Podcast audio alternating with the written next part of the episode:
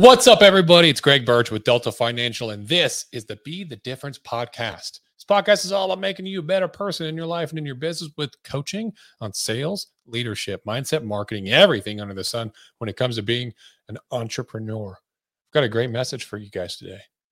Today, I want to talk to you about four simple steps to becoming a good op- entrepreneur or finding success in your life. And this can be applied not just to being an entrepreneur, but to your relationships. It can be applied to your business. It can be applied to your fitness. We apply to everything. Okay. Now, I heard this talk when I was listening to Andy Frisella on stage, and I'm going to share the concept of what he shared on stage. Okay. Success can be likened to four simple steps. And I'm going to break it down with the concept of chopping down a tree with an axe. Now, there's four simple things you have to do. The first thing, the first step that you have to do is that you have to sharpen your axe. You have to sharpen your axe. Too often, people do not prepare themselves. They don't study, they don't do professional or personal development, they don't get coaching, they don't they don't hone their craft. They're not doing daily actions to improve themselves, to sharpen their axe. And they're chopping a tree with a dull fucking axe. That doesn't make much sense. And then they wonder why all the actions they're doing aren't producing any results at all. Well, you got a dull axe, bro. You got a dull axe. Why would it work? Makes no sense. I actually had a conversation with an agent of mine yesterday, and uh, and I always tell agents the first thing that you got to do is master your script on the phone because the hardest thing for insurance sales agents is prospecting and setting appointments. If you can master setting appointments and you can set as many appointments as you want to in a given week, you will never have a lack of money or lack of sales. And that's in almost any sales industry. So the first thing that I would think of is that I want to be really damn good on the phone. And in order to get really damn good on the phone, what do I got to do? I have to master my phone script. And I mean master it. And it doesn't take long. If your phone script is only a couple of paragraphs, there's no reason that you can't master it in one day memorize it to the point because what happens is that when you memorize it i'm no longer looking at a script or thinking about what i have to say next or thinking about not having the lack of confidence because i don't know everything i'm saying i'm afraid of what they're going to respond with and any rebuttals they might have or rejections or whatever them hanging up. All this is going on in my mind. I can't even pay attention to the words the client's actually saying and what they're not saying. I can't pay attention to their nonverbal cues I can't take, pay attention to their tone of voice. I can't match it because there's too much going on in my damn head that's clouded everything. And so you, you people are like, oh, just just get on the phones. No, master your script. It doesn't take long. Take the time to master your script and then jump on the phone because this is what he did. He went and bought he went and bought leads. He had 50 leads that he was working on. Some mortgage protection mailers, some B leads. He did dials. He got in contact with nine people, which is great. He spent less than an hour dialing. Got in contact with nine people. He was right an hour.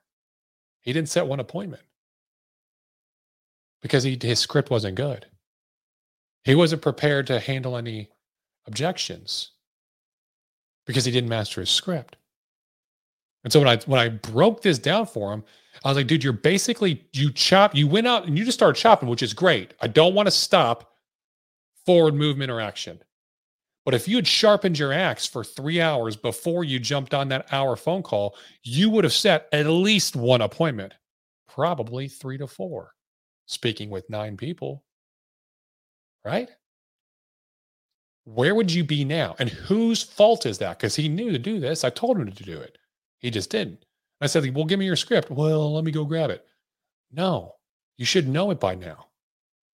He had a week to prepare for it.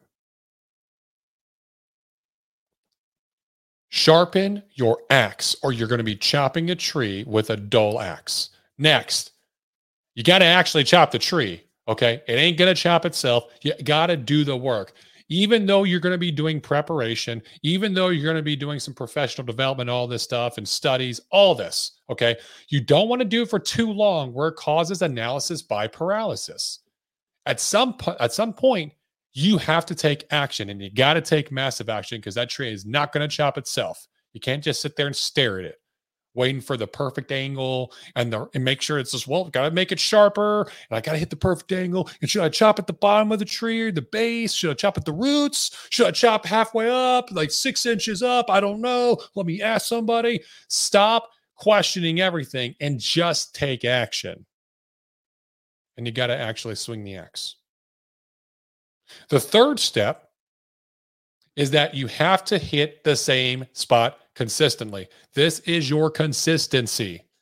You can't chop all over the damn place because you're not going to actually chop the tree down. You have to chop the same spot consistently over and over and over again. And you can't stop, right?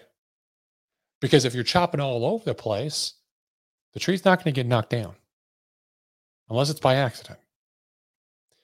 This is just like when you start a new lead source and you do that lead source for a week or two weeks. You're like, nope, this, uh, this lead suck. I'm going to go next one. You're looking for something that doesn't exist. One, because you're looking for something that will, that will be the perfect lead source and it doesn't exist instead of working on your skills to get better at one specific lead source and sticking with it and just consistently doing the same thing. Daily practice and preparation and, and studies daily actions consistently doing the same strategies. So we have sharpening your axe. You got to actually do the work. You got to chop the you got to chop the tree you got to be consistently in the same spot. And here's last but not least is you can't quit. You have to keep chopping the same spot consistently over and over, the same spot, but you can't stop until you've built enough momentum that the tree gets to a point where it falls.